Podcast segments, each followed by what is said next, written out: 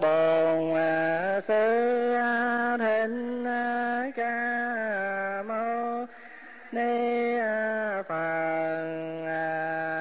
Nam Mô Bồn Thịnh Ca Mâu Ni Phật. Nam Mô Bồn Mâu Ni Phật. Thì lâu nay mình hay dùng cái từ bố thí, nhưng mà tuần rồi mình nghe bài đầu, thì hôm nay Pháp Hòa muốn giới thiệu một chút xíu tại sao được gọi là đại trượng phu, như thế nào mới được gọi là đại trượng phu, và bố thí là như thế nào. À, mình đi trở lại cái tựa một chút xíu trước khi chúng ta qua bài hai. Thì theo thường thường à, khi nói tới trượng phu á, thì mình nghĩ tới người nam hay người nữ? Mình lại nghĩ tới người người nam chứ không phải là người nữ. Nhưng mà ở trong đạo Phật, cái danh từ trượng phu không phải để chỉ cho riêng người nam, mà cái danh từ trượng phu là để chỉ chung cho tất cả những người nào mà dũng mãnh tiến tu, không thối chuyển trên đường tu, thì người đó được gọi là trượng trượng phu, dù là nam hay là nữ. Mà nếu người nam mà tu hành mà lười, mà không có siêng, hay là không có dũng mãnh trên con đường tu, thì coi như cái kiểu là tu một ngày mà nghỉ ba bốn bữa, à, tụng kinh một à, đêm thì lại à, ngủ à, mấy suốt mấy đêm, thì như vậy không phải là trượng phu. Nhưng mà theo Kinh Niết Bàn quyển thứ mười tám đó, thì trượng phu được định nghĩa qua bốn cái hình thức. Theo Kinh Niết Bàn á, dầu là nam dầu là nữ, hễ ai ai mà đủ bốn phép này thì người đó được gọi là người trượng phu. Bây giờ bốn phép gì? Thứ nhất là phải gần gũi thiện tri thức. Phải gần gũi thiện tri thức. Thiện tri thức là ai? Tức là những người bạn đồng tu với mình, những người mà luôn luôn chỉ dẫn cho mình cái con đường tu tập, thì những người như vậy được gọi là thiện tri thức. Tổ Quy Sơn ngài có nói như thế này: viễn hành yếu giả lương bằng, sát sát thanh ư nhĩ mục, trụ chỉ tất tu trạch bạn, thời thời văn ư vĩ văn cố vân, sanh ngã giả phụ mẫu, thành ngã giả bằng hữu, thân phụ thiện giả như vụ lộ trung hành, tuy bất thấp y thời thời hữu nhuận, hiệp tập ác giả trưởng ác tri kiến, hiểu tịch tạo ác tất mục giao báo. Đó là lời dạy của Tổ Quy Sơn. Thì bây giờ Pháp Hòa giải thích như thế này: viễn hành yếu giả lương bằng, tức là nếu mà mình có ra đời đó mà làm ăn hay là học hỏi đó, thì cũng phải nên gần gũi những người bạn tốt. Viễn hành tức là đi ra, không? Viễn hành yếu giả lương bằng là mình phải cần gần gũi những cái người bạn tốt. Lương bằng là bạn tốt. Bởi vì sao? Bởi vì sẽ được sát sát thanh ư nhĩ mục. Sát sát là gì? Là từng sát na, từng sát na. Nói một cách khác hơn là thời thời hay là luôn luôn sẽ được trong sạch cái lỗ tai mình. Thường thường thanh ư nhĩ mục, tức là sẽ thấy và sẽ nghe những điều hay ho. À, thường thường là gần những người tốt là sẽ thấy và nghe được những điều hay lẽ phải. Phải là không? Gần người tốt thì luôn luôn phải vậy thôi. Cho nên nếu mà gần những người lành, những người tốt, thì sát sát thanh ư nhĩ mục, trụ chỉ tất tu trạch bạn, tức là chơi với bạn thì phải lựa bạn mà chơi. Thấy không? Trụ chỉ tất tu trạch là gì? Trạch là lựa, à, trạch là chọn, trạch bạn. Thời thời văn ư vĩ văn, thì sẽ được luôn luôn hay là thời thời thường thường sẽ nghe những điều chưa được nghe. À, tại vì những người thiện trí thức á, là họ là những người luôn luôn tìm tòi những cái hay để mà người ta học. Thì mình á, mà gần những người đó, đó là luôn luôn mình được nghe những điều hay lẽ phải, những cái điều mà quý vị chưa bao giờ được nghe. Thời thời văn ư vị văn, sẽ nghe những cái gì mà mình chưa được nghe. Cho nên mới nói rằng sanh ta ra là cha mẹ, mà thành được ta đó là bạn bè, thành sanh ngã giả phụ mẫu, thành ngã giả bạn hữu. Sanh mình ra là cha mẹ, nhưng mà thành tựu được mình hay không là bạn. Cho nên người ta mới nói đó, học thầy không tày học, học bạn là vậy. Tức là ở trong chùa hay là ở trong nhà, học với cha, với mẹ, với thầy giáo, không có bằng học bạn. Tại vì bạn á, có nhiều khi một bài giảng của ông thầy nhau, nhưng mà mỗi một người hiểu một cách khác. Và khi mà ngồi lại mà đàm luận Phật Pháp với nhau á, thì đâu phải mình học có một điều, mà học bao nhiêu điều? Học rất nhiều người, mỗi mỗi người một cách. Pháp Hòa nói ví dụ như giờ nếu mà cái bằng cái cách Pháp Hòa học cái làm sao để mà giữ được cái cách nhẫn nhục, thí dụ như đi, thì Pháp Hòa có đi nữa cũng chỉ là một cách thôi. Rồi hướng dẫn đại chúng, chỉ và nghĩa là chia sẻ với đại chúng. Nhưng mà trong đại chúng ở đây hai ba chục người thì sẽ hai ba chục người có cái phương cách nhẫn nhục của mình. Rồi khi mà ngồi lại những cái buổi pháp đàm á, đàm luận cái chữ nhẫn á, thì mỗi người sẽ nhẫn một cách khác, mỗi người sẽ có một phương pháp để nhẫn. Có người á, ô tôi mỗi lần tôi buồn á, hả, tôi muốn hết mà tôi hết muốn giận người ai đó, cái tôi đi uống nước lạnh. Có người đó tôi muốn bớt cái nóng giận cho tôi á, thì tôi đi ra ngoài vườn á, tôi làm vườn, vân vân. Dạ, vậy cho nên mà gần những người bạn tốt như vậy thì thời thời văn ư vị văn. Sanh ngã giả phụ mẫu, thành ngã giả bạn hữu. Thân vụ thiện giả như thân phụ thiện giả như vụ lộ trung hành, gần những người tốt như ở đi trong xương. Như vụ lộ trung hành là như đi trong xương móc. Tuy bất thấp y, tuy rằng không thấy nó dính với a lên áo, nhưng mà sao? Thời thời hữu nhuận, tức là nó thấm ướt hồi nào mình không hay, nó nhuận, nó ướt hồi nào mình không hay, có phải không? Thí dụ như giờ quý vị mà gần chùa đi, Pháp Hòa nói ví dụ, quý vị mà lên chùa quý vị bắt phone thường xuyên đó ha, cái bắt cái phone lên cái sao mô Phật tu viện Trúc Lâm, rồi cứ bắt riết vậy, cái quý vị đôi khi thành cái thói quen, về nhà đó đôi khi quên nữa, bắt cái phone lên cái tưởng là mình đang ở chùa, cái mô Phật cái nhớ trực lại dạ nhà tôi đây. Rồi vô trong chùa, à, ai nói cái gì cái mình cũng mô Phật, hay là mình chắp tay mình chào, phải không? Nó thấm hồi nào mình không hay, như là những cái đứa nhỏ đó, những cái đứa nhỏ đó nó thấm hồi nào mình không hay, nó lên chùa riết mà nó thấm hồi nào mình không hay.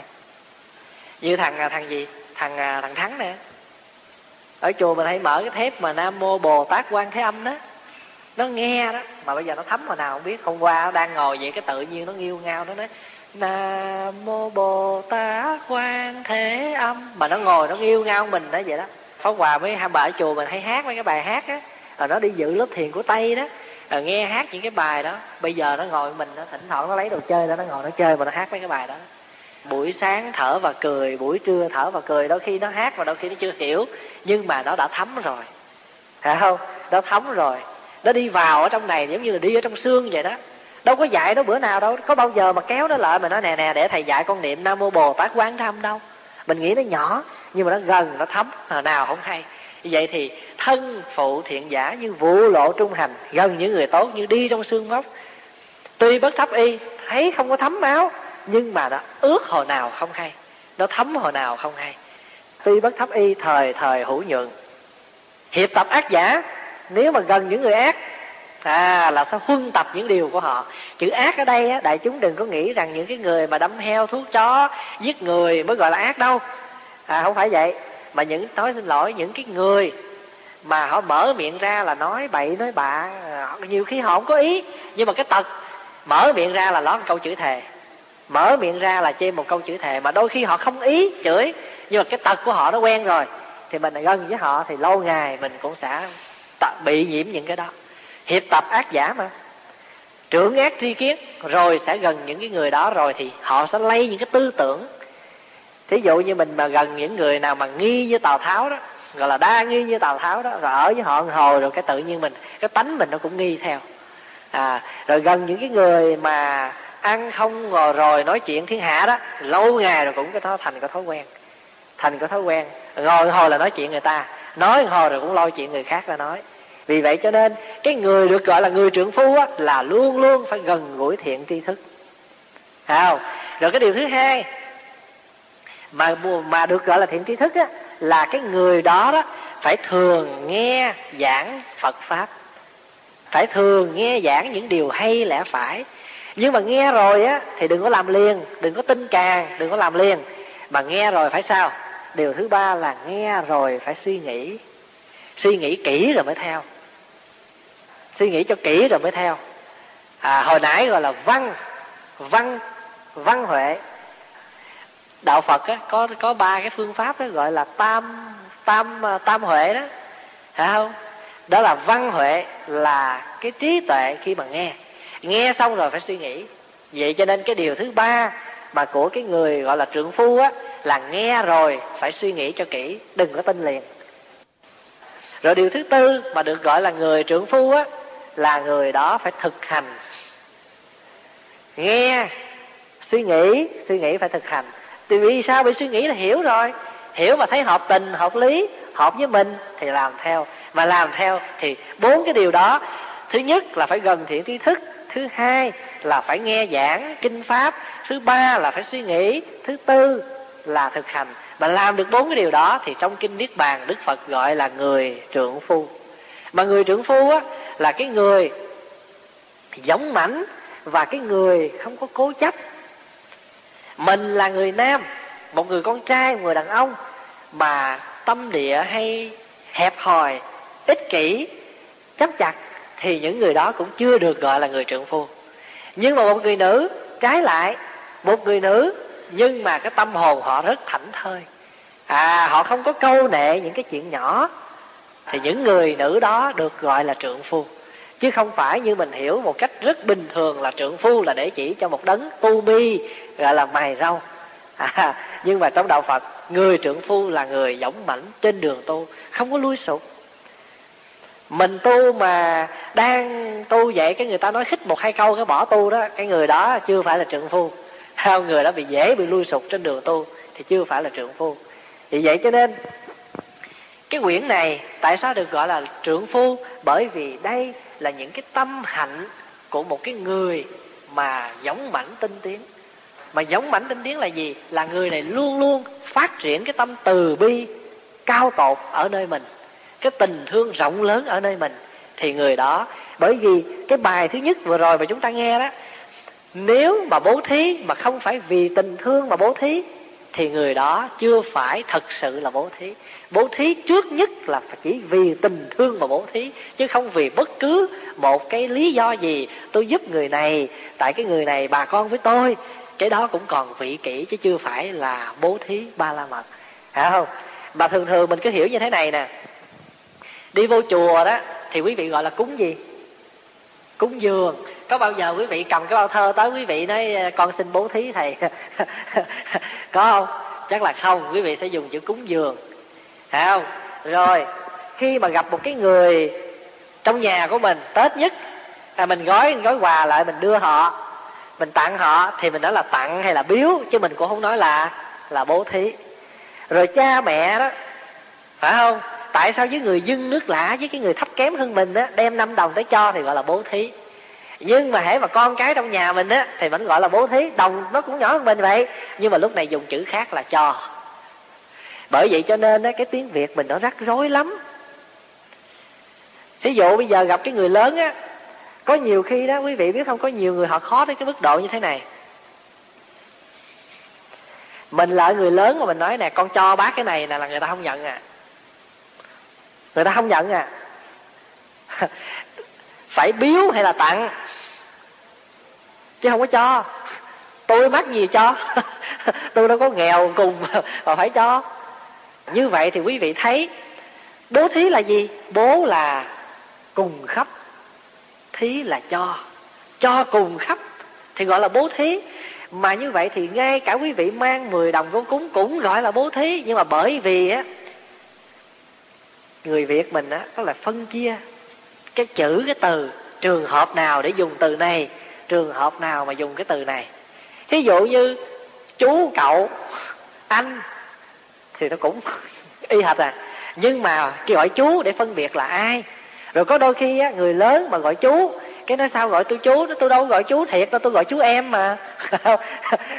Như vậy thì quý vị thấy cái tiếng Việt nó rất là phong phú và rắc rối, mà dùng không đúng á thì là nó có có việc phiền cho mình và phiền cho người.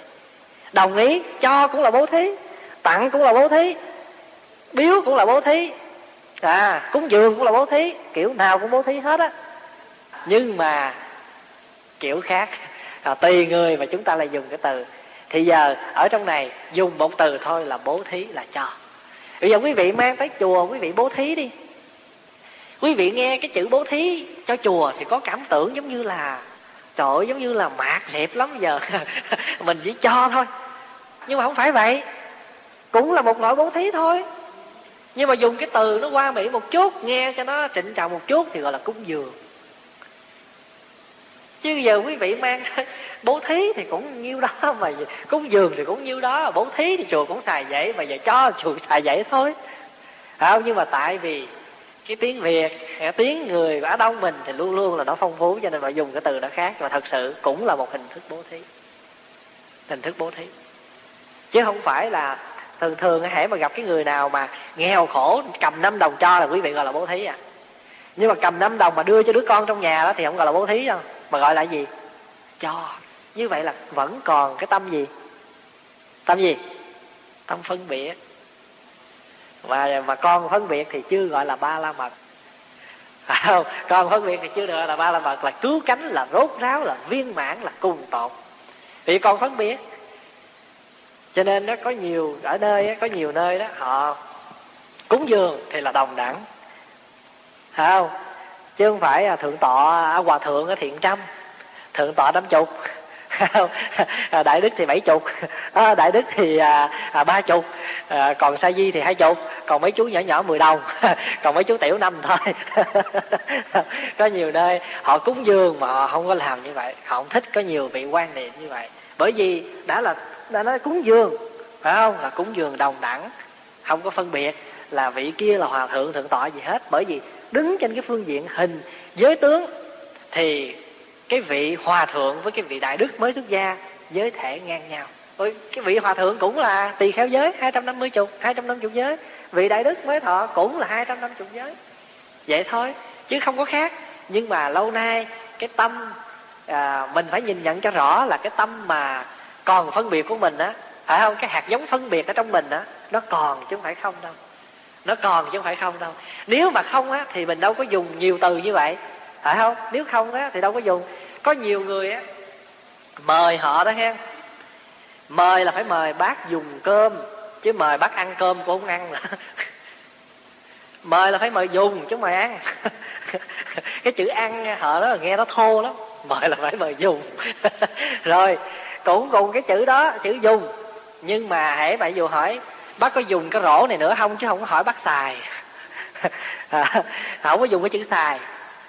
À, chữ xài họ cũng chịu nữa. Giống như mình nói á, à, có xài cái thau này không, xài cái chảo này không, xài cái bình này không, không, không chịu, phải dùng đó. Rồi cũng có người khó đến mức độ à, à, hỏi ủa sao bữa nay nấu canh này, thì bà già bà ngoại bà mới nói, cái đứa cháu nó mới nói dạ tại bà ngoại đòi ăn. Không ăn à? Hỏi làm sao không ăn? Bà ngoại, tôi đâu có đòi, người ta nói tôi đòi ăn. Rồi vốn tụ canh ra xong rồi cái là quên để hành, để tiêu, cái lại xách bình tiêu để vô cái cái nói sao nói con xin lỗi bà ngoại, nãy con quên bỏ hành, rồi là cái tô canh còn nguyên không ăn. Hỏi sao bà ngoại không ăn canh? Nói thôi đồ bỏ mà, ăn cái gì người ta bỏ. Là bởi vì nãy dùng cái chữ bỏ hành.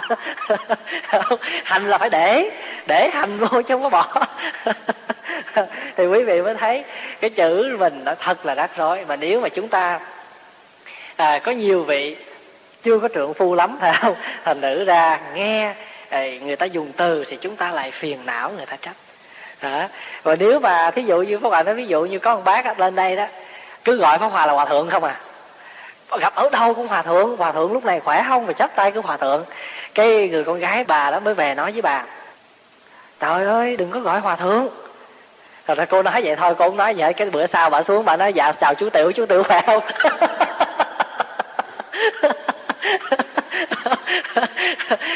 Và nếu mà nếu mà cái người mà buồn, cái người mà giận thì sao? Nếu mà cái người mà còn chắc ở ở danh thí dụ như vậy thì Pháp Hòa nói một cái một vài cái vui chuyện vui như vậy để cho đại chúng nghe. Cái từ người ta, cái tên hay là cái danh từ, cái địa vị nó không còn quan trọng. Thì cũng như vậy, cái chữ bố thí nó dùng chung cho tất cả sự hiến tặng. Vậy cho nên giờ cái danh từ bố thí được chuyển sang một cái từ mới bằng tiếng Việt là hiến tặng. vừa thanh tao mà vừa một cách rất là à, tế nhị.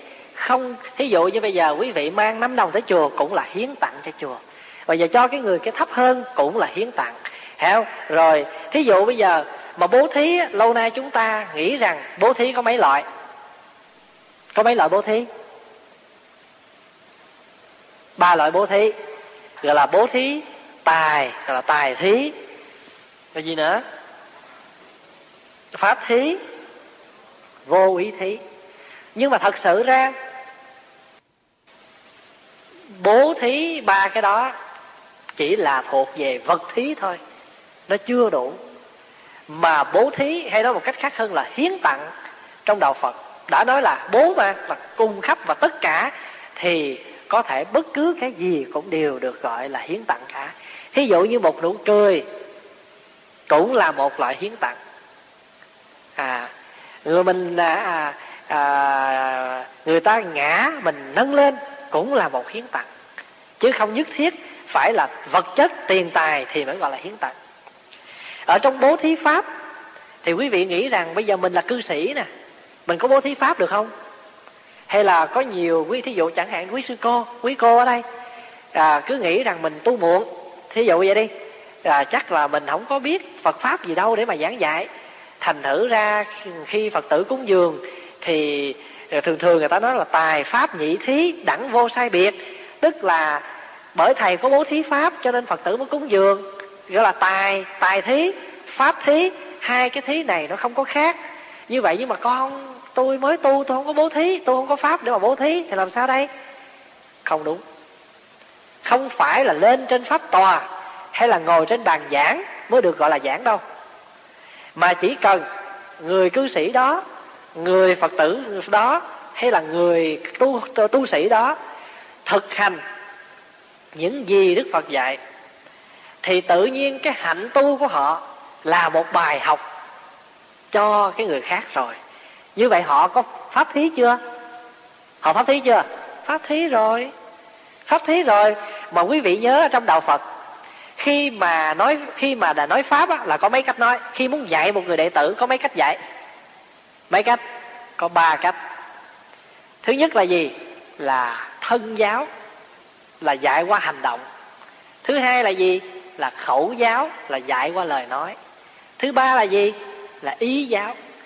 Muốn dạy một Phật tử hay muốn đi truyền đạo thì nếu chúng ta không có cái lợi khẩu, nếu chúng ta không có cái cái biện tài, không có cái khả năng, hay là một cách khác hơn là chúng ta nói không được vì chúng ta bị khớp. Quý vị không cần nói mà quý vị chỉ cần thân giáo thôi, là hành động. Bác Hòa đưa một cái ví dụ. Phật tử đi chùa, tuần nào cũng đi nghe giảng, tháng nào cũng đi thọ bát quan trai, nhưng mà về nhà không thay đổi được một chút nào hết, mà có cái cái khó khăn, cái câu mâu với với vợ với con, nghĩa là khó chịu ở trong nhà y hệt, không có thay đổi, thì cái vị đó có phải là cái người đang là trượng phu không? Đứng trên phương diện trượng phu thì người này phải trượng phu chưa? Chưa. Bởi vì người trượng phu là phải là cái người học giáo pháp và hành giáo giáo pháp. Còn đứng trên phương diện mà bố thí đó thì người này cũng chưa thí, bởi vì đi chùa là học kinh, là để văn kinh, là để suy nghĩ rồi để thực hành, và về nhà không thực hành. Mà không thực hành thì con cái vợ mình họ nghĩ làm sao, hay là chồng mình họ nghĩ làm sao? Má đi chùa lâu, ba đi chùa lâu mà sao nguyên si, không thay đổi. Bây giờ nè, ngày xưa mình khó mười, càng ngày đi chùa tâm tư mình mở rộng ra, cái mình dễ dễ xuống lần, cái mấy đứa con nó thấy, chứng tỏ rằng má đi chùa có thay đổi. Và hành động của mình, lời nói của mình bây giờ đã thay đổi rồi, mà không có hô hào là tao đang thuyết pháp cho tụi bay, nhưng mà chỉ cần thực hành như vậy, đó là một bài pháp. Cho nên Pháp Hòa nói đó, kinh điển là giáo pháp chết, là bởi vì chỉ là toàn giấy trắng mực đen thôi. Nhưng mà mỗi cá nhân chúng ta là một bài pháp sống. Cái cách hành xử, cái cách đi, đứng, nói năng, động tịnh, chia sẻ của mình, đó là một bài pháp. Đó là bài pháp. Vậy cho nên quý vị không cần phải là một cái người rất giỏi về nói năng để được gọi là thuyết pháp, mà chỉ cần quý vị tu thôi. Vô chùa thì mình hiền lương lắm, nhưng mà ra ngoài thì mình rất là dữ. Thì tự nhiên người ngoài đời họ đánh giá liền. Họ đánh giá sao? Trời ơi, cái anh đó hay cái chị đó, cái bà đó, cái cô đó có tu hành gì? Vô chùa thì gặp thấy trang nghiêm thành kính, chỉ mà ra ngoài giữ thấy mồ tổ. Thì họ phê bình một câu như vậy thì mình thấy tội nghiệp và đáng chua xót. Còn bây giờ mình về mình tu là có một cái chút gì thay đổi là bài pháp đó. Đó là một pháp thí. Pháp thí thuyết pháp mới là vô ngôn. Thuyết pháp vô ngôn là qua cái cái cái cái cách mình sống, mình cư xử và mình hành trì những lời Phật dạy, là một cách mình thuyết pháp đó. Vậy cho nên trong bố thí thì rất là à, cặn kẽ và rất là chi tiết, mà chúng ta lâu nay thì mình chỉ hiểu là bố thí thì có ba cách là tài thí, pháp thí, vô úy thí. Cái đó chỉ là tạm thời nói một cách ngắn gọn cho nó có à, căn bản như vậy thôi, chứ thật sự bố thí thì nó cùng cái gì cũng được gọi là bố thí. Giờ mình hiểu bố thí một cách rất đơn giản thôi, là hiến tặng, là giúp đỡ vậy thôi, phải không? À, là giúp đỡ. Bây giờ người ta đang hoạn nạn, không ai giúp đỡ cái gia đình đó, mình tới mình giúp. Một lời an ủi của mình thôi cũng là giúp, cũng là hiến tặng. Có đôi khi mình không nói gì hết, không làm gì hết, mà sự có mặt của mình thôi cũng là một sự hiến tặng, là một hiến tặng. Và Bồ Tát là những người đang trên đường đi tới quả vị giác ngộ thành Phật, cho nên Bồ Tát là phải tu lục độ vạn hạnh, phải không? Tức là luật sáu ba la mật đó, mà cái cái cái ba la mật đầu tiên là gì? Là bố thí, là giúp đỡ, mà giúp đỡ một cách rốt ráo là cùng tột. Mà kỳ rồi mình học đó là luôn luôn phải giúp đỡ người, mà trước hết là căn bản nhất là phải vì thương mà giúp, thương mà cho. Còn bất cứ mà cho mà vì cái lý do nào đó thì đều là có mưu đồ hết. Cho nên trong luận Bảo Vương Tam Muội gọi là mười điều tâm niệm đó, quý vị nhớ không?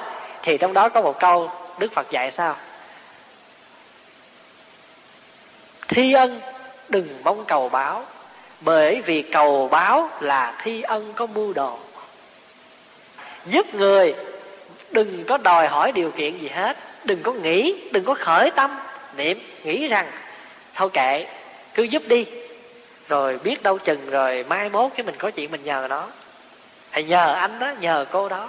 Thì khi mà giúp như vậy thì là giúp đỡ có mưu đồ. Cho nên là cốt cuộc kết luận lại trong mười điều tâm niệm đó thì có một câu gọi là gì? Coi thi ân như đôi dép bỏ. Coi cái sự giúp đỡ người như là cái đôi dép đã vứt ra, không có gì phải lưu luyến và phải nhớ hết. Bố thí như vậy đó, à, phải giúp đỡ như vậy đó thì mới gọi là giúp.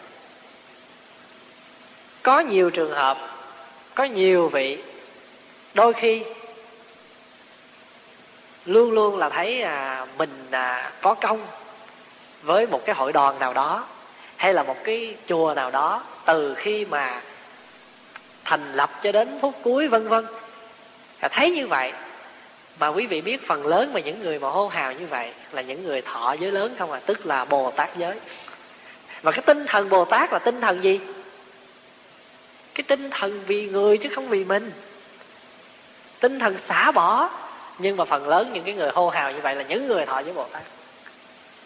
Cái điều đó là cái điều mà quý Hòa Thượng, quý Thầy đã giảng dạy và đã nhắc nhở. Ngày hôm nay Pháp Hòa chỉ nhắc lại cho đại chúng nghe cái những cái gì mà chư Hòa Thượng đã dạy, quý Thầy đã dạy. Vậy cho nên trước khi mình đi qua cái bài thứ hai thì quý vị hiểu được tại sao cái cuốn này được gọi là cuốn cuốn sách gọi là Luận Đại Trượng Phu, à, ban luận về những cái tư cách trượng phu của một người Phật tử, là phải dũng mãnh tiến tu và phải rất là cởi mở. Rồi cái thứ hai là mình phải hiểu được rằng quyển này là nói về vấn đề bố thí, và mình phải hiểu thế nào được gọi là bố thí. Thì nãy giờ mình hiểu đó, bố thí là một cách cho, một cách hiến tặng, chứ không có gì khác hơn.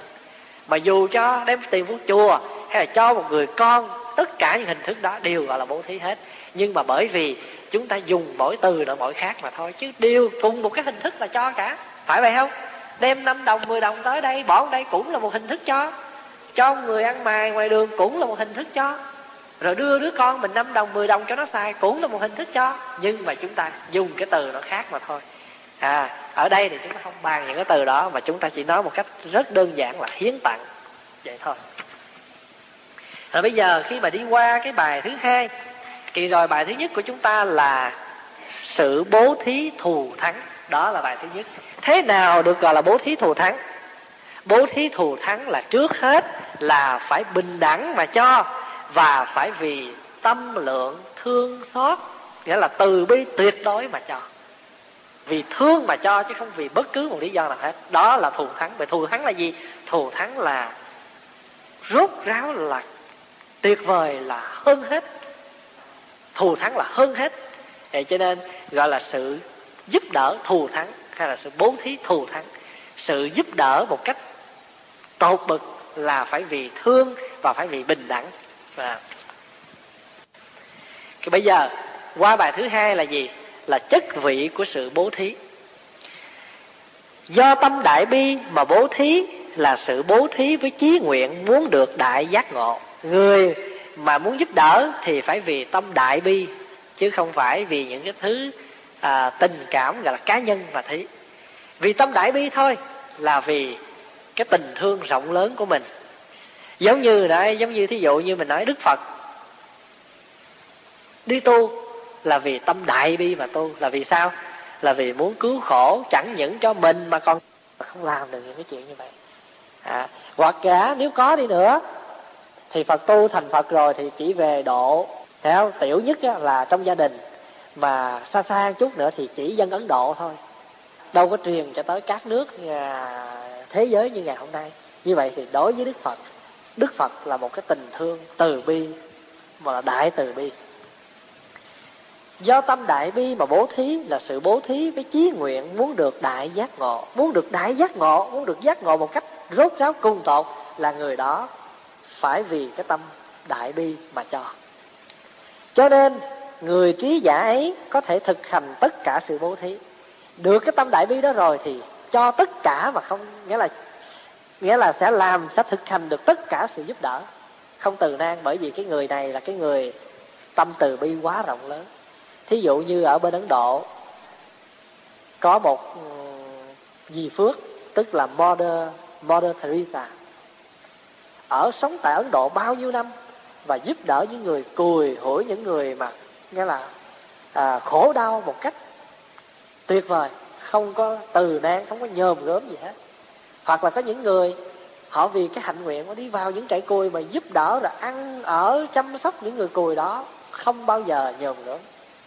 Những người đó vì họ thấy được, những người đó họ có một cái đại bi, mà có đại bi như vậy, vì vậy cho nên họ mới đạt được cái sự giác ngộ tuyệt vời cùng tột, cho họ có thể giúp đỡ được tất cả. Bởi vì trong họ có được một cái đại giác ngộ. Tất cả sự bố thí đó cuối cùng chỉ thành một chất vị. Chất vị ấy là đại giác ngộ. Tất cả sự hiến tặng cũng không ngoài một cái chất vị cuối cùng mà chúng ta sẽ được. Đó là chất vị của giác ngộ. Giác ngộ là tỉnh thức. Bởi vì khi mà chúng ta hiến tặng, chúng ta cho, thì chúng ta sẽ bớt cái tâm gì? Từng, từng rồi mình nói đó, khi mà giúp đỡ cho người thì chúng ta bớt được cái tâm gì? Tâm tham lam bỏn sẻn. Cho nên đó, đối với người mà nhiều tham lam thì Phật dạy bố thí. Đối với người nhiều nóng giận, Phật dạy từ bi. À, đối với những người ngu si, Phật dạy quán nhân duyên, vân vân. Thì phương pháp bố thí mà nếu mà chúng ta dẹp lần cái tâm tham lam bỏn sẻn đó thì cái sự giác ngộ tỉnh thức đó cũng không có xa gì. Và giác ngộ một cách như vậy gọi là giác ngộ rốt ráo, là đại giác ngộ. Cho nên do tâm đại bi làm thể chất thì có thể thực hành tất cả hình thức bố thí.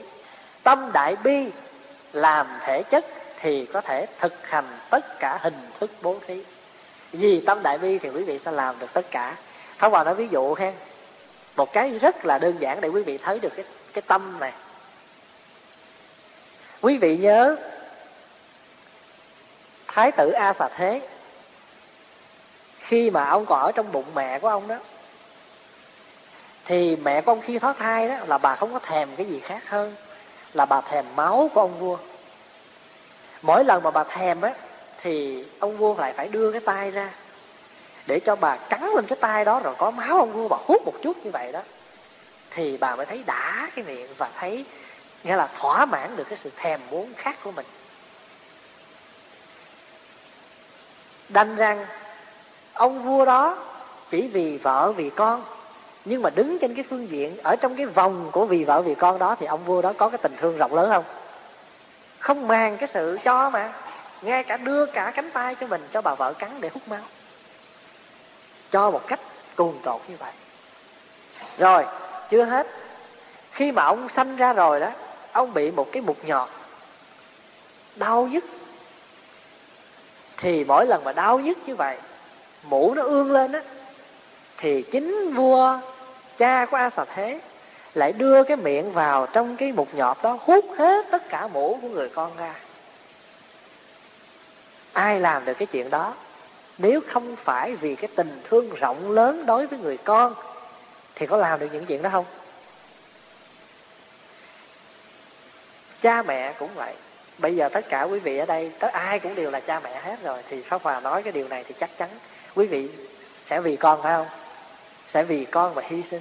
Có đôi khi đem đi thọ bác quan trai mang theo con cái mền thôi, nhưng mà vì con mà nhường cho nó cái mền.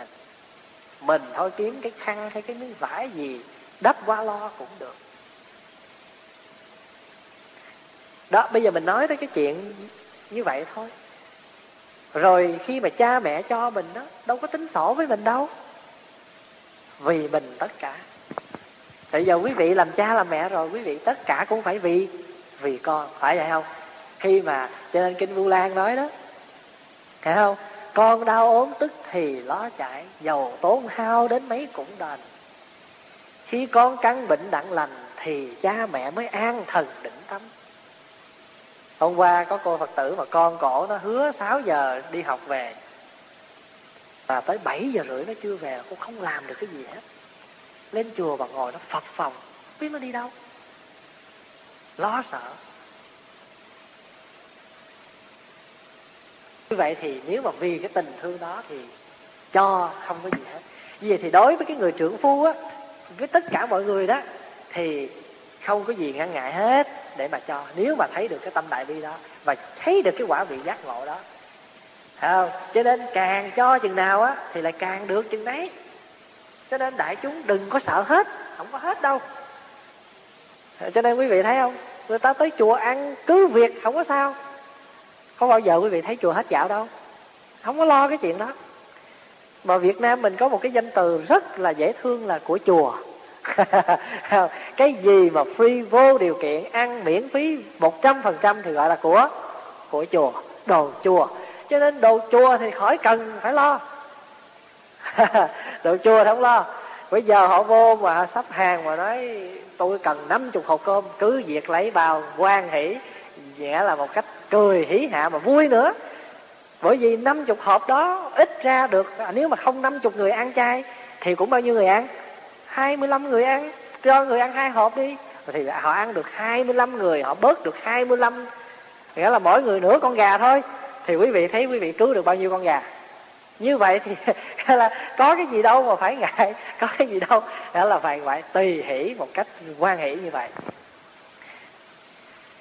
Cho nên cuối cùng, à, cho nên do tâm đại bi làm thể chất, có thể thực hành tất cả hình thức bố thí, cứu giúp tất cả chúng sinh đau khổ, cuối cùng làm cho họ đạt đến chỗ đại giác ngộ.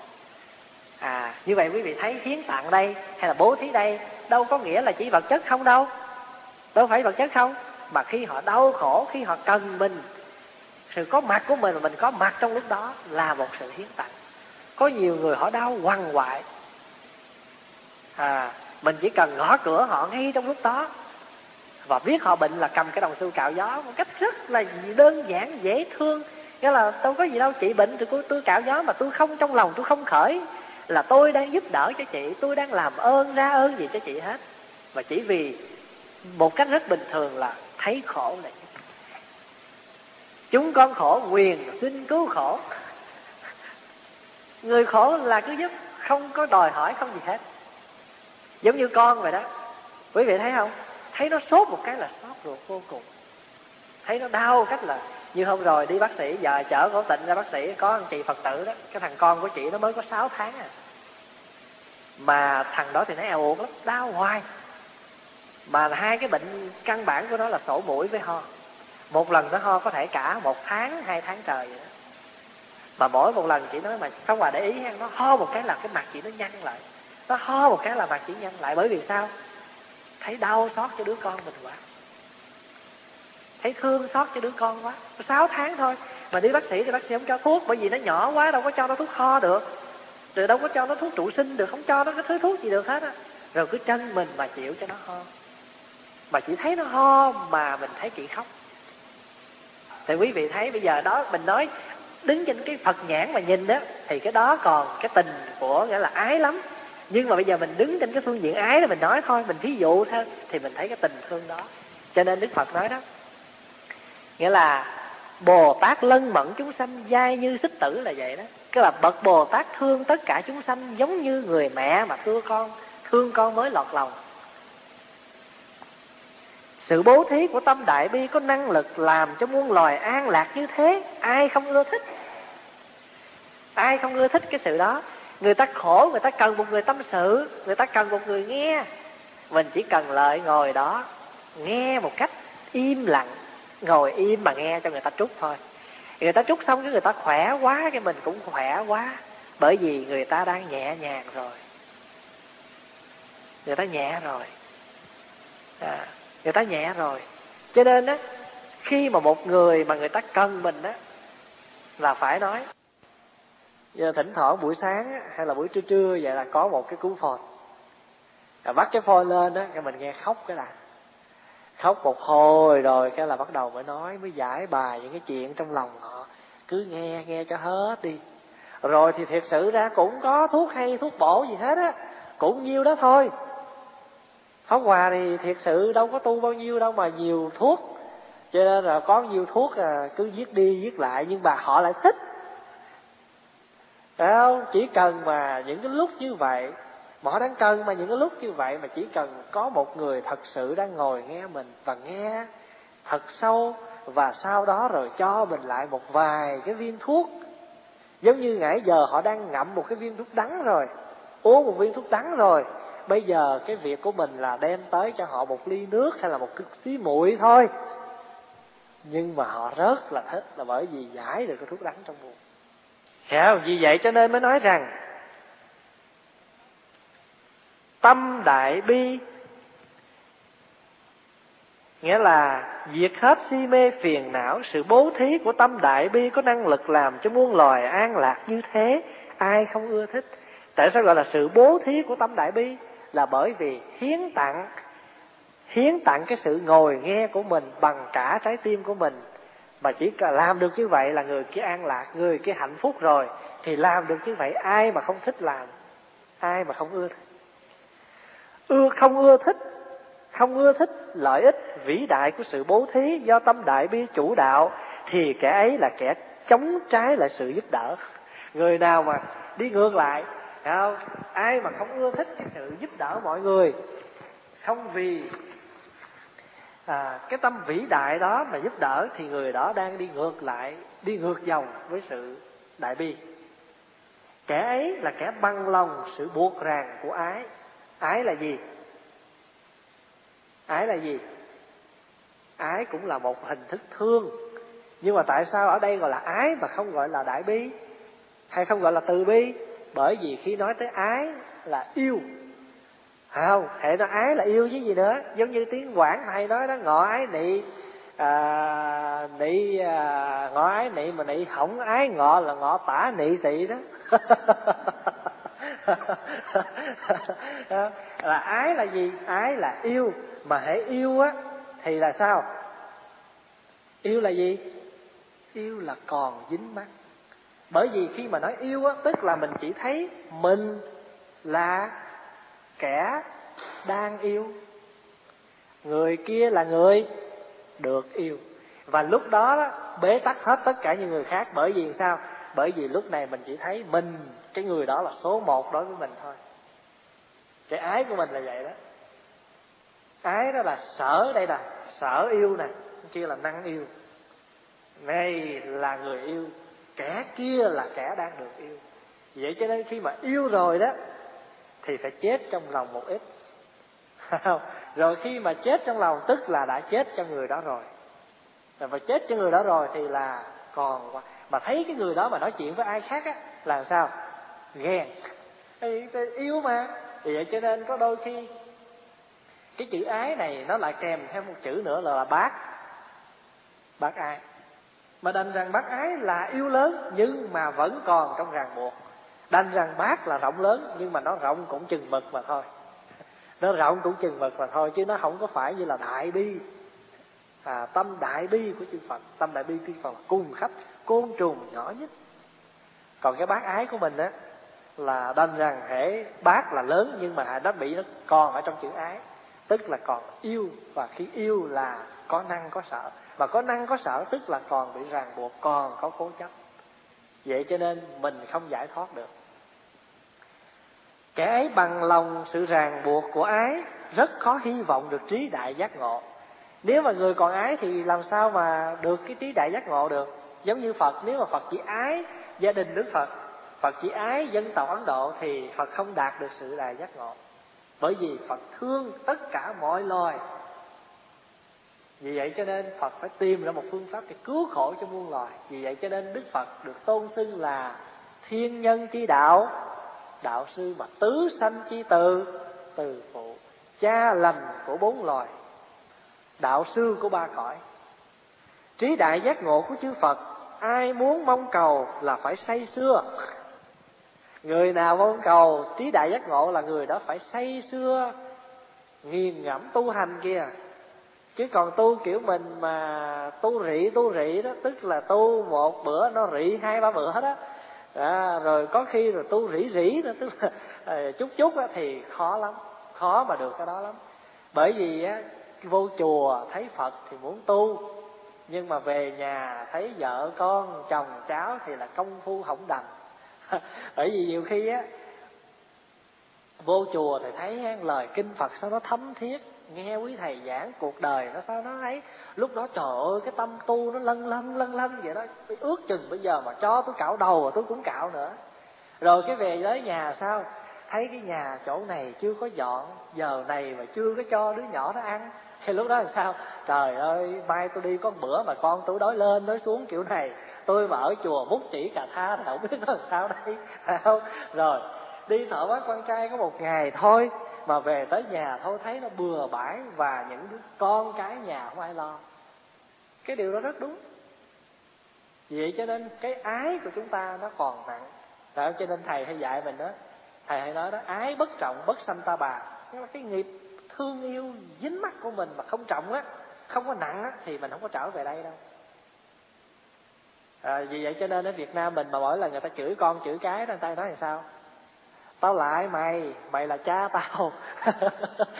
mày, mày là ông nội tao. Nhưng mà họ nói nhiều khi cũng có lý. Bởi vì sao? Bởi vì có nhiều người á chết mà còn thương con mến cháu đó, không đi không có đành. Mà đi không đành thì sao thưa đại chúng? Đầu thai trở lại làm con làm cháu để được gần gũi họ. Quý vị đọc cái sử, quý vị nhớ có cái ông mà chôn vàng dưới tủ mà rồi à, à, cuối cùng rồi chết rồi không kịp nói với mấy đứa con đó, mà tiếc cái hũ vàng chôn ở dưới đó, phải đầu thai làm con chó để canh cái hũ vàng đó. Quý vị nhớ không? Ở trong kinh mới nói đó, có biết đâu chừng ở những cái con vật mình nuôi hàng ngày mà cưng nó như trứng đó, biết đâu chừng cũng là cha mẹ ông bà gì của mình đầu thai rồi đó. Có nhiều người nấu ăn ra rồi á, nghĩa là cả nhà chưa ai được ăn, cho con chó con mèo ăn trước. Và ở đây nuôi một con chó hơn nuôi thằng con, một đứa con à. Đứa con mình mà nó tóc dài đó, dẫn nó ra ngoài á, mười bạc là xong cái đầu. Con chó mà tóc dài mang vô trong đó có bao nhiêu? ba mươi lăm đồng. ba mươi lăm đồng. Rồi con mình nó đau, nó bệnh hang, đưa vô nhà thương nằm bệnh viện á, theo care miễn phí. Còn con chó đây mà bệnh đó, mà đưa vô nằm nhà thương một đêm là bảy mươi lăm đồng. Chích một buổi nó bị cảm nặng, nó viêm cổ, nó ho, nói chuyện không, nó sủa không thanh. Đưa vô chích mũi Tylenol bảy mươi lăm đồng. Móng tay móng chân con mình nhà mình cắt cũng được vậy phải không, tốn đồng xu nào đâu, nó lớn nó tự cắt. Còn ở đây con chó con mèo mà nó có móng tay móng chân nó dài đem vô ba mươi lăm đồng. Quý vị thấy cái đó cũng là một cái nghiệp ái đó, đành rằng cũng là một hiến tặng đó, nhưng mà hiến tặng một sự bố thí đó. Nhưng mà cái này là bố thí còn ràng buộc, còn ràng buộc. Trí đại giác ngộ của chư Phật, ai muốn ai muốn mong cầu mà là phải say sưa, phải say sưa cái chuyện tu hành. Chứ còn kiểu của mình là uh, tu một bữa mà dừng hai ba bữa đó, hay là tu cái kiểu mà không có à, không có dứt được cái tình đó, không có nghĩa không có phải là quý thầy hay là Phật muốn quý vị là về nhà từ bỏ hết bà con để mà đi xuất gia, không phải vậy. Nhưng mà quý vị phải tập cái gì nó đáng dứt là phải dứt. Thí dụ như mình giữ con giữ cháu một tuần năm ngày đủ rồi, đó là quá rồi nữa. Hai ngày cuối tuần phải lo cho mình chút là đi chùa, cái đó nó thật như vậy. Còn bây giờ mình ôm luôn nữa, thôi kệ, giữ năm ngày được mà hai ngày cuối tuần không giữ thì sao, tội, ôm về giữ luôn nữa, rốt cuộc mình không có gì hết, không có cái gì cho mình hết. Rồi cái ngày ra đi của mình thì có được cái gì, không có gì hết. Cho nên quý vị phải say sưa ưa thích sự bố thí từ bi. Những người trí giả mê đắm sự bố thí vì họ mê sai quả đại giác ngộ, và đó là mùi vị vô thượng của bố thí. Đó là mùi vị vô thượng của bố thí là mùi vị gì? Mùi vị của đại bi và giác ngộ. Cái người mà muốn bố thí một cách rốt ráo cùng tột là người đó phải có cái tình thương tuyệt vời lắm. Tuy vậy, say mê kết quả của sự bố thí, à, trí giả tự xét sự ưa thích bố thí của mình là vì tâm đại bi của mình thương cứu tất cả chúng sinh, và chỉ để đi đến mùi vị tối cao của sự bố thí là đại giác ngộ. À, mùi vị của nó, mùi vị của bố thí là đại giác ngộ. Trí giả tự xét sự ưa thích bố thí của mình là vì tâm đại bi, là vì tình thương mà cho hết, là vì tình thương mà hiến tặng của mình thương cứu tất cả chúng sinh, và chỉ để đi đến mùi vị tối cao của sự bố thí là đại giác ngộ. Cái người trí là phải ưa thích sự bố thí, mà ưa thích sự bố thí là chỉ vì tình thương rộng lớn mà bố thí, và cũng chỉ vì để đi đến cái chỗ đại giác ngộ mà thôi. Nên không say sưa mùi vị an lạc của ba sự bố thí sau đây, dù chính do sự mà sự ba sự bố thí này mà bố thí phát triển. Nên không say mê mùi vị an lạc của ba sự bố thí sau đây, dù chính do ba sự này mà bố thí phát triển. Thứ nhất là mùi vị an lạc của sự bố thí vì quả báo. Thứ hai là mùi vị an lạc của sự bố thí vì cầu giải thoát. Thứ ba, mùi vị an lạc của, của sự bố thí vì tâm đại bi. Tức là cái mùi vị an lạc lúc này mình cũng không còn, không cần cầu quả báo, không cần cầu giải thoát gì hết. Bởi vì tại sao vậy? Bởi vì khi mà quý vị cho, quý vị giúp đỡ, mà quý vị không bị kẹt vào cái hình thức và cái người bố thí, cái người quý vị giúp đó, quý vị đã rồi giải thoát chưa? Giải thoát rồi, bởi vì không còn ràng buộc với cái người mình cho và sự vật mình cho, và mình là người cho. Như vậy là hoàn toàn tâm rỗng rang, mà tâm rỗng rang là tâm giải. Tâm gì? Tâm giải thoát. Mà tâm đã giải thoát thì cần gì phải cầu giải thoát nữa? Không cần. Và cũng không cần cầu quả báo là chắc chắn rồi. Phải không? Mình không cần cầu quả báo và không cần cầu sự giải thoát. Đó là cái sự chất vị của bố thí. Vậy cho nên cái người trí là phải thực hành sự thương mà cho, và cái mùi vị tối cao của sự giác ngộ, của sự bố thí là đại giác ngộ. Tức là thấu hiểu một cách cùng tột, rốt ráo là bố thí, nói một cách khác là giúp đỡ, hiến tặng, không vì bất cứ một cái tình thân sơ nào, mà phải bằng một cái tâm đại bi rộng lớn và giác ngộ như vậy. Thì người đó như vậy được gọi là người đại trưởng, đại trưởng phu. Đấy là bài thứ hai của luật, của cái sự à, nói về cái người trượng phu và muốn hiến tặng. Như vậy thì qua hai bài thì đại chúng thấy bài thứ nhất là giúp đỡ cho mình phải thấy cho được cái sự thù thắng của bố thí là vì tình thương và tâm bình đẳng, không có phân chia, thân sơ phải bình đẳng. Và thứ hai, chất vị của bố thí là vì cái tâm của chúng ta đã muốn đi đến cái chỗ giác ngộ, mà giác ngộ là cái người đã giải thoát. Người giải thoát là không còn thể mà còn thấy mình là người cho, kẻ kia là người nhận, đây là vật cho, thì còn thấy cái đó là còn ràng buộc, là còn chưa giải thoát. Mà chưa giải thoát thì chưa phải là người đại giác ngộ. Đó là bài thứ hai muốn nhắc chúng ta. Quý vị còn thắc mắc gì không? Vì hôm nay mình hiểu, sau này mà nói đại trượng phu thì phải biết đại trượng phu không phải là để chỉ cái anh nam tử đó đâu. Mình là một người nữ mà tâm hồn mình thoải mái, cởi mở, không có ràng buộc gì hết, không cố chấp. À, thí dụ như người ta đem cái tô, người ta lỡ, người ta nói bác bác con cho bác cái này thôi cũng đừng buồn. Tại vì cho cũng là một, thay vì họ nói dạ bác con tặng, bác tặng cũng cho hà, mà biếu cũng cho hà, phải không? Rồi họ mang cái tô cơm hay tô canh gì mà họ quên để hành để tiêu, mà nói bác bác con quên bỏ hành bỏ tiêu thôi cũng cứ ăn không sao, tại vì bỏ hay để gì là cũng vô cái tô đó rồi mình cũng lủng mà. Cho nên con người mà muốn giải thoát, muốn và an lạc là người phải trượng phu, là một cái người, nghĩa là mà theo người đạo nho nói sao đó, đầu thì đội trời và chân đạp đất.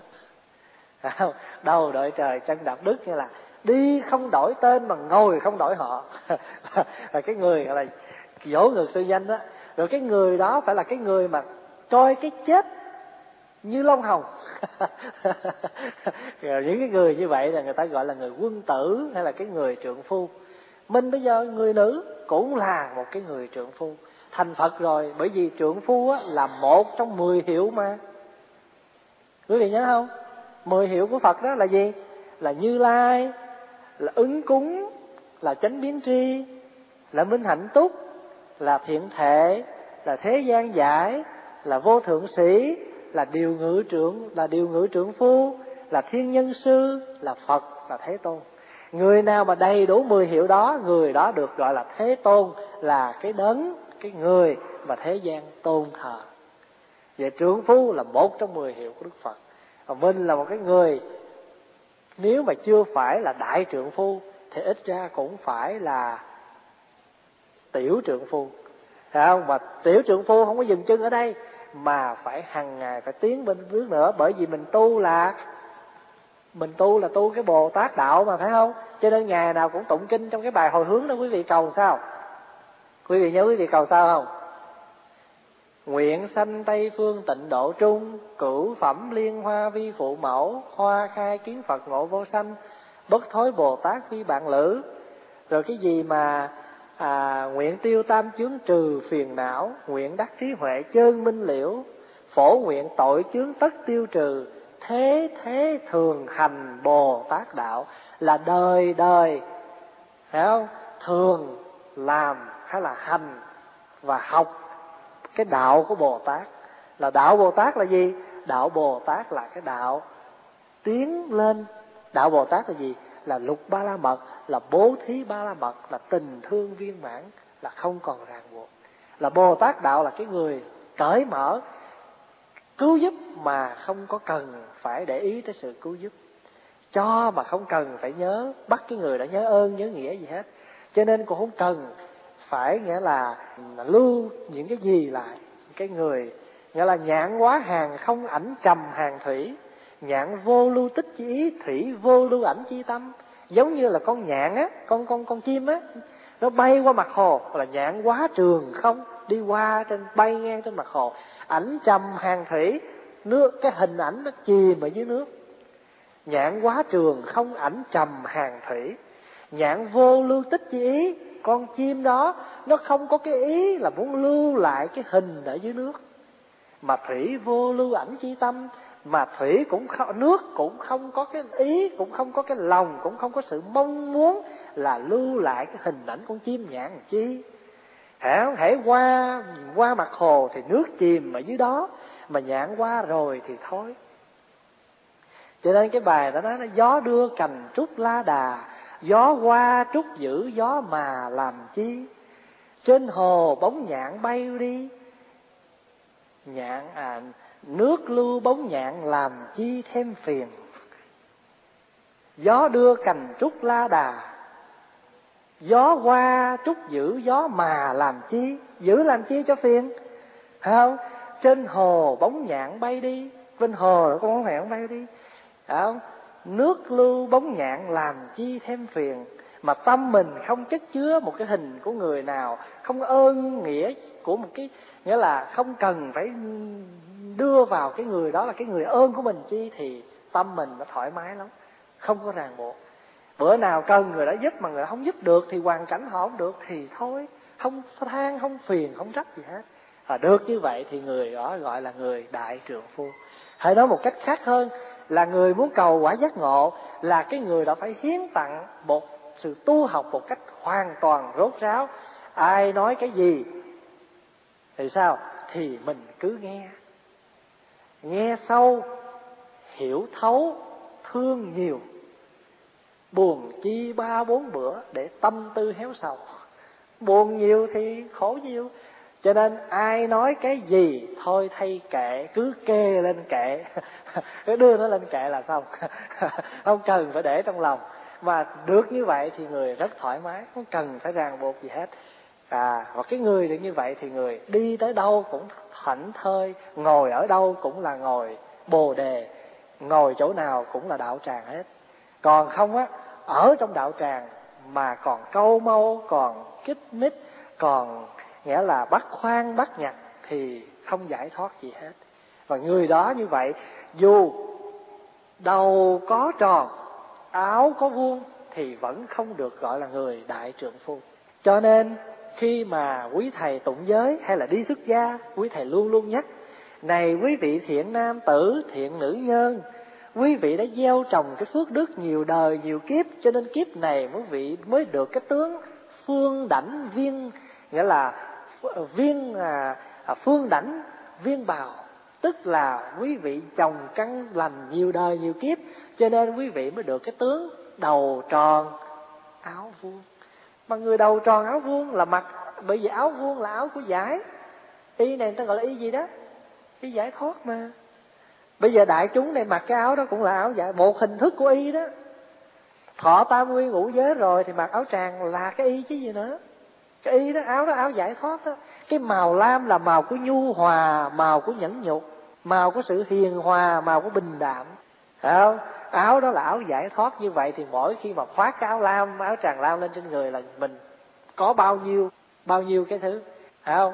Màu thì màu của nhu hòa, màu của hiền diệu, màu của nhẫn nhục. Áo là áo giải thoát. Cho nên khi mà gài cái nút áo tràng đấy nè, mặc cái áo vô rồi gài cái nút lại, phải nhắc mình sao? Áo này mặc, nút này gài, thiện tâm gìn giữ đêm ngày chẳng lơi. Áo này mặc, nút này gài, thiện tâm gìn giữ đêm ngày chẳng lơi. Hai câu thôi. Mỗi khi mà nhắc, mặc cái áo tràng vào mà nhắc được mình như vậy thì sướng quá. Bởi vì sao? Bởi vì khi mặc cái áo vào, gài cái nút lại, tức là một biểu lộ một cái sự kín đáo, phải vậy không? Có phải vậy không nè? Và gài cái nút lại là gì? Là phải gài cái tâm, phải gìn giữ cái tâm, đừng để nó phóng chạy, đừng để nó. Chứ còn Phật tử mặc áo thì áo giải thoát, màu thì màu hiền hòa, màu nhẫn nhục. Như vậy thì chết rồi. Vậy thì đâu phải là màu của nhu hòa, màu của nhẫn nhục, đâu phải là áo giải thoát nữa. Vì vậy cho nên cái sự hiến tặng của mình nó nó bao la và nó trùm khắp, cho nên gọi là bố thí, mà là cho, mà cho một cách trùm khắp, mà tất cả cái gì cũng cho.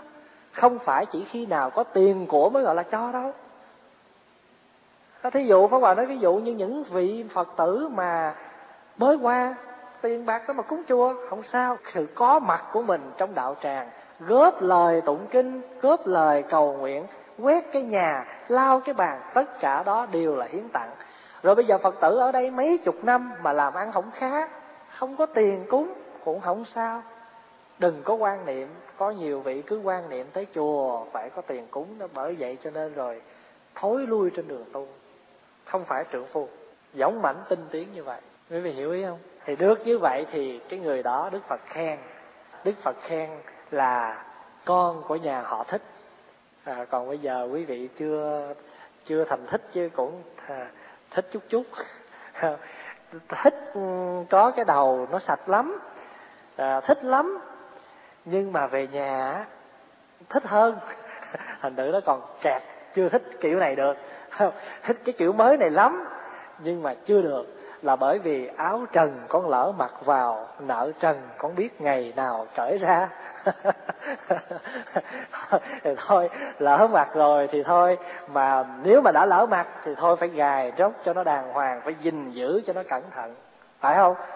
Đã lỡ mặc rồi, ví dụ như bây giờ quý vị Pháp Hòa hay đưa một cái ví dụ, lỡ mặc cái áo trái rồi, ngồi trong cái bàn tiệc rồi, không thể nào dù cho phát giác đi nữa thì cũng giả bộ lờ không có chuyện gì. Rồi nếu có thì lát nữa rồi, chứ không nói ố ố ố sao tôi mặc cái lỡ rồi, rồi đứng dậy rồi lột áo ra thay, nó kỳ quá, phải không? Lỡ mặc thì phải biết, đã lỡ ở trong đó rồi, cuộc đời là không có cái gì tuyệt đối hết, chỉ là tương đối. Thì ở trong cái tương đối đó chúng ta tìm ra một cái pháp an lạc, nghĩa là an lạc trong cái tương đối đó thì mới được, à, thì mới được. Chứ còn không thì chúng ta sẽ bị bụi hồng. Cõi này là cõi gì đó quý vị? Hồng trần. Hồng là đỏ, trần là là bụi. Hồng trần là bụi đỏ, hồng trần là bụi đỏ. Mà mỗi một người phải lấy cái nhành dương nước tịnh rải lên bụi đỏ này. Quý vị thấy không, ở Việt Nam mà mỗi buổi trưa mà nếu bụi quá đó thì người ta hay lấy nước, phải không? Ta rải cho cho bụi nó nó lắng xuống. Hễ bụi quá thì phải lấy nước mà rải cho lắng xuống. Còn không á là để cho xe đi ngang một cái là mịt mù, lúc đó là không kịp. Thì biết rồi, cõi này là cõi hồng trần. Mà người ta không tu á thì người ta quậy hồng trần cho nó đục, rồi người ta em người ta tận hưởng cái hồng trần. Còn giờ mình có tu rồi, mỗi một người phải là một có một cái nhành dương nước tịnh thấm trong bình tịnh thủy của Quan Âm, rải lên cái hồng trần này cho nó lắng xuống. Mà rải lên là như thế nào? Rải lên là mỗi chúng ta phải góp phần tu học, đừng bắt người khác phải tu, đừng bắt người khác phải rải giống mình. Mình mình cứ rải đi, rồi biết đâu chừng cái sự hiến tặng tu học của mình nó tỏa ra rồi người khác bắt chước. Cho nên quý vị thấy không, giáo pháp của Đức Phật nó luôn luôn nó dính liền nhân duyên, cái này nó dính với cái kia, cái kia nó dính với cái nọ. À, quý vị chỉ cần mỗi một người, nghĩa là chỉ cần cái mỗi một người thôi, tập mỗi ngày á, bớt nói chuyện của người ta, nói chuyện tốt cho người. Bây giờ trong xã hội ai cũng làm được vậy, cái xã hội nó tốt không? Cho nên đừng có đặt cái vấn đề là làm sao để cứu khổ cho nhiều người, không cần. Mình chưa phải là Phật, chưa làm được việc đó đâu. Vậy làm hạnh Bồ Tát trước, là Bồ Tát là giúp đỡ đi, được bao nhiêu hay bấy nhiêu. Cho nên quý vị thấy không, bố thí có gần gũi và bố thí một cách ba la mật chưa? Bố thí đúng là bố thí không? Bố thí đúng là bố thí, là cùng khắp, mà bố thí tất cả, dù đó là không phải là lên thuyết pháp mà chỉ cần tu thôi. Cho nên Pháp Hòa thường hay nói với đại chúng, quý vị cứ tu dùm. Cái tu dùm đó quý vị muốn hiểu dùm kiểu nào cũng được. À, tu dùm là tại vì ổng không tu, ổng nhờ mình tu dùm, thôi kệ thương ổng, tu dùm ổng cũng được, sao hết. Thôi đại chúng nghĩ dạ thôi, đại chúng hồi hướng nguyện đem công đức này hướng về khắp tân cả